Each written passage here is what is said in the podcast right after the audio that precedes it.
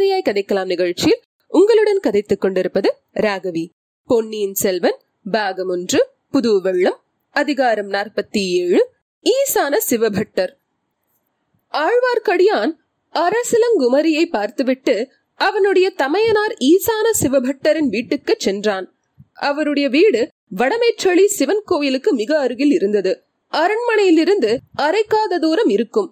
சோழ மாளிகையிலிருந்து வடமேற்றளி ஆலயத்துக்கு போனால் பழையாறை நகரின் விஸ்தீரணத்தையும் அதன் மற்ற சிறப்புகளையும் ஒருவாறு அறியலாம்.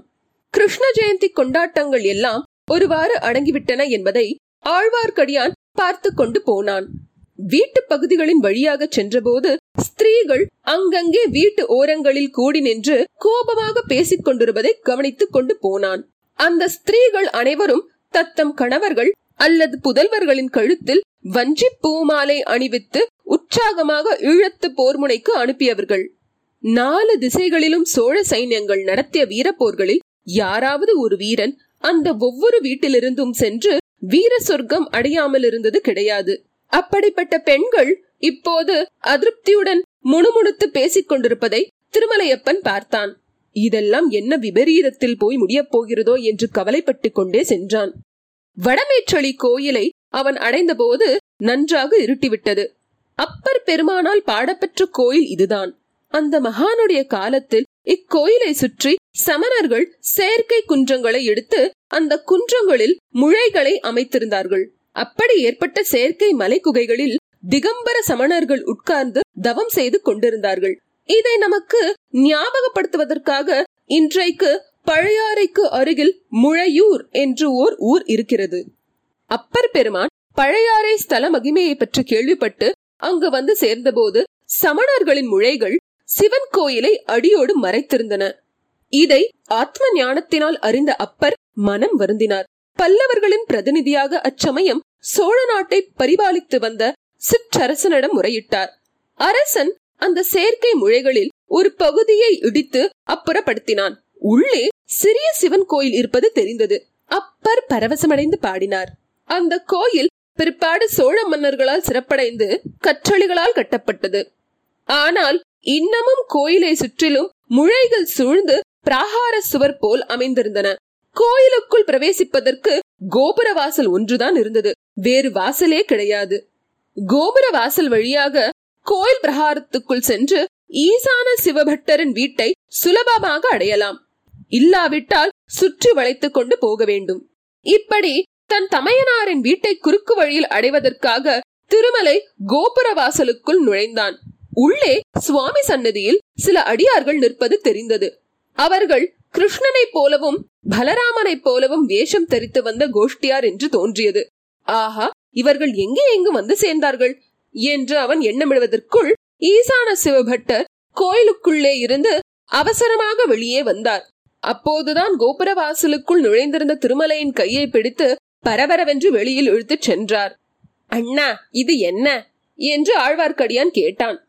சொல்லுகிறேன் திருமலை இனிமேல் நம்முடைய உறவெல்லாம் கோயிலுக்கு வெளியே இருக்கட்டும். நீ பதித்தன் சிவநந்தனை செய்யும் சமய பிரஷ்டன் இந்த சிவாலயத்திற்குள் நீ அடியெடுத்து வையாதே. தெரிகிறதா? நானும் எத்தனையோ பொறுத்திருந்தேன். இன்றைக்கு பெரிய மகாராணியின் முன்னால் நீ பேசியதை என்னால் சகிக்க முடியவில்லை. வீட்டுக்கு வேண்டுமானால் வந்து உன் பெரிய வயிற்றை நிரப்பிக் கொண்டு போ. ஆனால் கோயிலுக்குள் அடியெடுத்து வைக்காதே. அடி வைத்தால் நான் சண்டேஸ்வர நாயனார் ஆகிவிடுவேன்.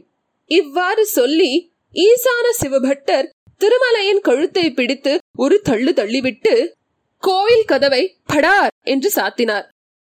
அண்ணா அண்ணா என்று திருமலை ஏதோ சொல்ல ஆரம்பித்ததை ஒரு கணமும் காது கொடுத்து கேட்காமல் கோயில் கதவை உட்புறம் தாளிட்டு கொண்டு போய்விட்டார்.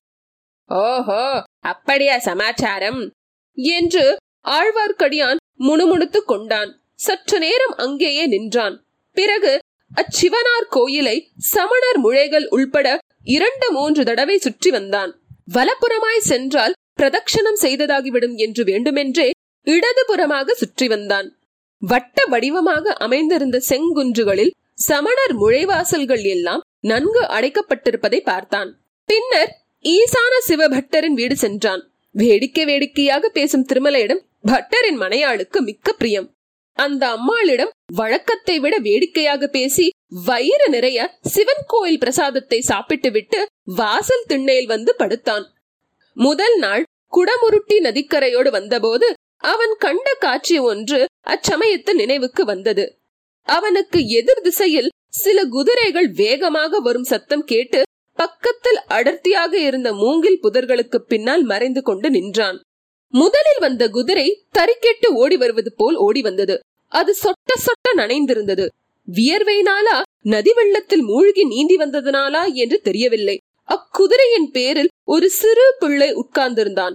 அவனை குதிரையோடு சேர்த்து கட்டியிருந்தது. அந்த பிள்ளையின் முகத்தில் பீதியும் அத்துடன் ஓர் உறுதியும் சேர்ந்து காணப்பட்டன.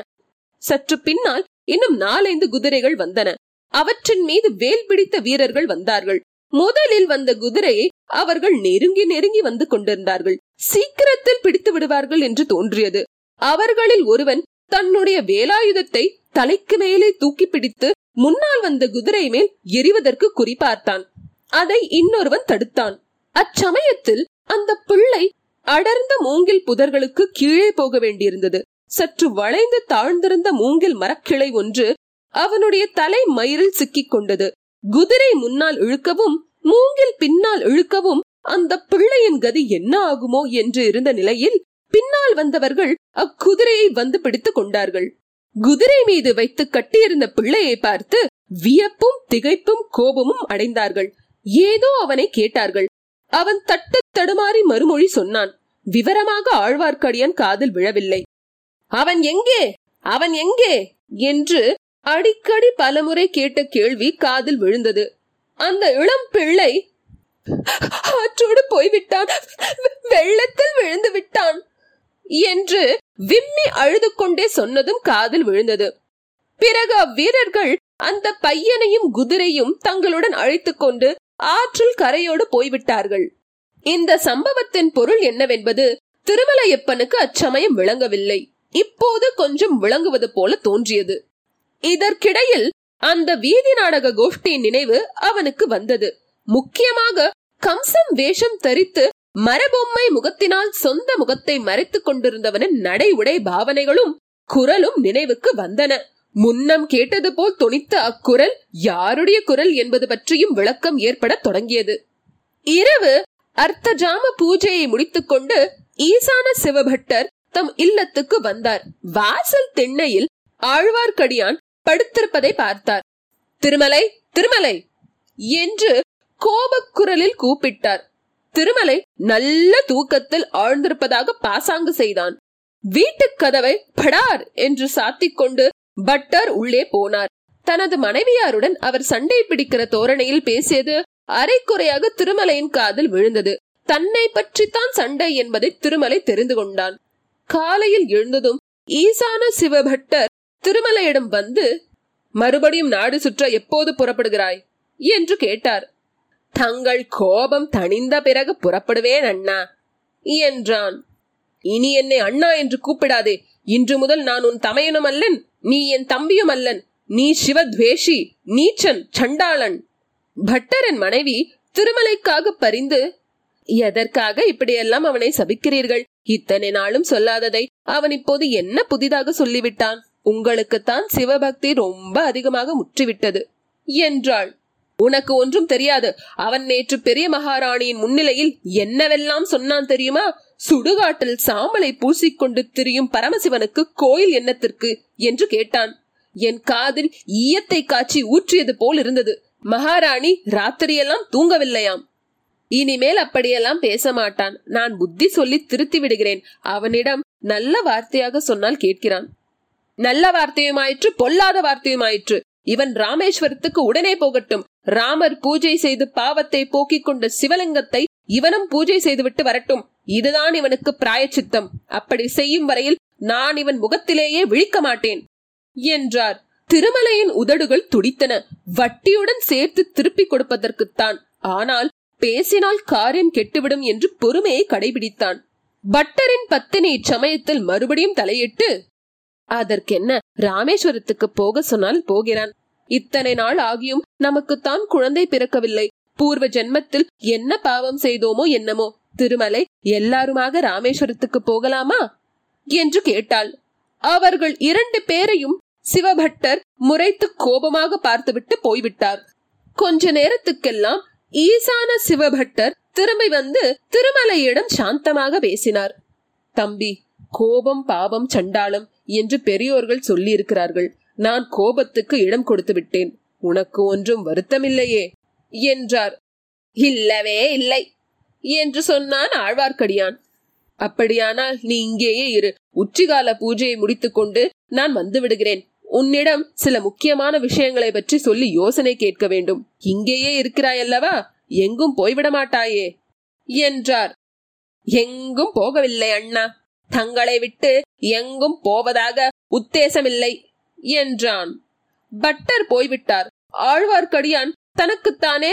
அப்படியா சமாச்சாரம் என்று சில முறை சொல்லிக் கொண்டான். பிறகு அண்ணியிடம் கூட சொல்லிக் கொள்ளாமல் புறப்பட்டான். செய்குன்றுகள் சூழ்ந்த வடமேற்றளி கோயிலை இரண்டு மூன்று தடவை சுற்றி வந்தான். அவ்வப்போது ஏதேனும் சத்தம் கேட்டால் உடனே மறைந்து நின்று கொண்டான். அவன் எதிர்பார்த்தது வீண் போகவில்லை. சமணர் முழைகளில் ஒன்றின் வாசல் மெதுவாக திறந்தது. முதலில் ஈசான சிவபட்டர் மூன்று பக்கமும் பார்த்துவிட்டு வெளியே வந்தார். பின்னால் இன்னொரு மனிதன் வெளிப்புறப்பட்டு வந்தான். ஆஹா இவன் யார்? முகம் தெரியவில்லையே. உடல் அமைப்பை பார்த்தால் கம்சன் வேடம் பூண்டிருந்தவன் மாதிரி இருக்கிறது. யாரா இருக்கும் இதை கண்டுபிடிக்காமல் விடுவதில்லை. ஓஹோ இதற்குத்தானா இவ்வளவு கோபதாபம்? மூடு மந்திரம் எல்லாம். மொழியிலிருந்து வெளிப்பட்ட இருவரும் முன்னால் சென்றார்கள். ஆழ்வார்க்கடியான் ஒதுங்கி பதுங்கி மறைந்து பின்தொடர்ந்தான். சிறிது நேரம் நடந்ததும் ஓடைக்கரையை அடைந்தார்கள். சோழ மாளிகைக்கு பின்புறத்தில் கடலை போல் பரவி அலைமோதிக் கொண்டிருந்த ஓடைதான். ஆனால் மாளிகைக்கு வெகு தூரம் மேற்கில் இருந்தது அத்துறை. ஓடைக்கரையில் அடர்ந்த மரங்கள் பல இருந்தன. அவற்றில் ஒன்றின் பின்னால் ஆழ்வார்க்கடியான் நின்று இரண்டு கிளைகளுக்கு நடுவில் தலையை நீட்டி பார்த்து கொண்டிருந்தான். படகு ஒன்று அலையில் அலைப்புண்டு மிதந்தது. அரண்மனை படகு மாதிரி தோன்றியது. படகுக்காரன் கரை நின்று கொண்டிருந்தான். இருவரும் படகில் ஏறிக்கொண்டார்கள் படகு நீரில் போக ஆரம்பித்ததும் பட்டருடன் வந்த மனிதன் கரை பக்கம் திரும்பி பார்த்தான். அவன் முகம் பளிச்சென்று நன்றாய் தெரிந்தது. ஆழ்வார்க்கடியானுக்கு வியப்பு ஒன்றும் உண்டாகவில்லை. அவன் எதிர்பார்த்த மனிதன்தான் அவன். வீரநாராயணபுரத்திலும் கொள்ளிட படகிலும் சந்தித்த அந்த வீர வாலிபன்தான். கம்சன் வேடம் பூண்டிருந்தவனும் அவனே என்பதில் சந்தேகமில்லை. அவர்கள் படகில் ஏறி எங்கே போகிறார்கள்? அதையும் கண்டுபிடித்து விட வேண்டியதுதான். அதாவது தன்னுடைய ஊகம் சரிதானா என்று பார்த்து விட வேண்டும். சோழ மாளிகைகள் பல வானலாவி நின்ற வீதியில் கடைசி மாளிகை ஒன்று பூட்டப்பட்டு கிடந்தது. அது சுந்தர சோழரின் முதன் மந்திரியான அனிருத்த பிரமரையரின் மாளிகை. முதன் மந்திரி அனிருத்தர் பாண்டிய நாட்டின் ராஜரீக நிர்வாகத்தை செப்பனிட்டு அமைப்பதற்காக மதுரை சென்றிருந்தார். அவருடைய குடும்பத்தார் தஞ்சாவூரில் இருந்தார்கள். ஆகையால் அவருடைய பழையாறை மாளிகை பூட்டப்பட்டு கிடந்தது. ஆழ்வார்க்கடியான் இந்த மாளிகைக்கு வந்து சேர்ந்தான். அவனை கண்டதும் மாளிகை காவலர்கள் பயபக்தியுடன் வந்து நின்றார்கள். மாளிகையின் கதவை திறக்கும்படி பணிந்தான். காவலர்கள் கதவை திறந்தார்கள். பிறகு அவன் கட்டளைப்படி வெளிப்பக்கம் சாத்தி பூட்டினார்கள். மாளிகையின் மூன்று கட்டுக்களையும் கடந்து பின்புற தோட்டத்துக்கு வந்து சேர்ந்தான். அத்தோட்டத்திலிருந்து நெருக்கமான மரஞ்செடிகளை பிளந்து கொண்டு குடிவழி ஒன்று சென்றது. திருமலை அதில் புகுந்து சென்று சிறிது நேரத்தில் குந்தவை தேவியின் மாளிகை தோட்டத்தை அடைந்தான். குடிவீடு ஒன்றில் மறைவான இடத்தில் நின்று சுற்றும் முற்றும் பார்த்து கொண்டிருந்தான். இவ்வளவு சிரமம் அவன் எடுத்துக்கொண்டது வீண் போகவில்லை. காளிதாசன் முதலிய மகாகவிகள் வர்ணிக்க வேண்டிய நாடக நிகழ்ச்சி ஒன்று அங்கே நடந்தது. நீரோடை கரையில் படகு வந்து நின்றது. அதிலிருந்து ஈசான சிவபட்டரும் வந்தியத்தேவனும் இறங்கினார்கள். பிறகு நீர்த்துறையின் படிக்கட்டுகளின் வழியாக ஏறி வந்தார்கள். படிக்கட்டுகளுக்கு சற்று தூரத்தில் தோட்டத்தில் அமைந்திருந்த பளிங்கு கல் மேடையில் இளைய பிராட்டி குந்தவை அமர்ந்திருந்தாள். படகில் வந்தவர்கள் நீர்த்துறையில் படிக்கட்டுகளில் ஏறி மேற்படிக்கு வந்ததும் இளைய பிராட்டி குந்தவை தேவி எழுந்து நின்றாள். வந்தியத்தேவன் அப்போதுதான் அப்பெண்ணரசியின் திருமுகத்தை கூர்ந்து பார்த்தான். பார்த்தது பார்த்தபடியே நின்றான். அவனுக்கும் இளைய பிராட்டி குந்தவைக்கும் மத்தியில் ஒரு பூங்கொடி தன் இளந்தளிர் கரத்தை நீட்டி இடைமறித்து நின்றது. அந்த கொடியில் ஓர் அழகிய பட்டுப்பூச்சி பல வர்ண இறகுகள் படைத்த பட்டுப்பூச்சி வந்து உட்கார்ந்தது. குந்தவை தன் பொன் முகத்தை சிறிது குனிந்து அந்த பட்டுப்பூச்சியை பார்த்து கொண்டிருந்தாள். வந்தியத்தேவனோ குந்தவையின் முகமலரையே கண்கொட்டாமல் பார்த்து கொண்டு நின்றான். ஓடையில் அலைகள் ஓய்ந்து அடங்கின. பச்சி ஜாலங்கள் பாடுவதை நிறுத்தின. அண்ட பகிரண்டங்கள் அசையாது நின்றன. பல யுகங்கள் சென்றன. இத்துடன் அத்தியாயம் நாற்பத்தி ஏழு முற்றிற்று. இந்த நிகழ்ச்சியை நீங்கள் ஆப்பிள் ஐடியூன் ஸ்டோரில் கேட்பதாக இருந்தால் ரிவ்யூ செய்து ரேட்டிங் தரவும். அதேபோல் ஸ்பாட்டிஃபை மூலம் கேட்பதாக இருந்தால் ஃபாலோ செய்து லைக் செய்வோம். கூகுள் பாட்காஸ்ட் மூலம் கேட்பதாக இருந்தால் தயவு செய்து சப்ஸ்கிரைப் செய்யவும்.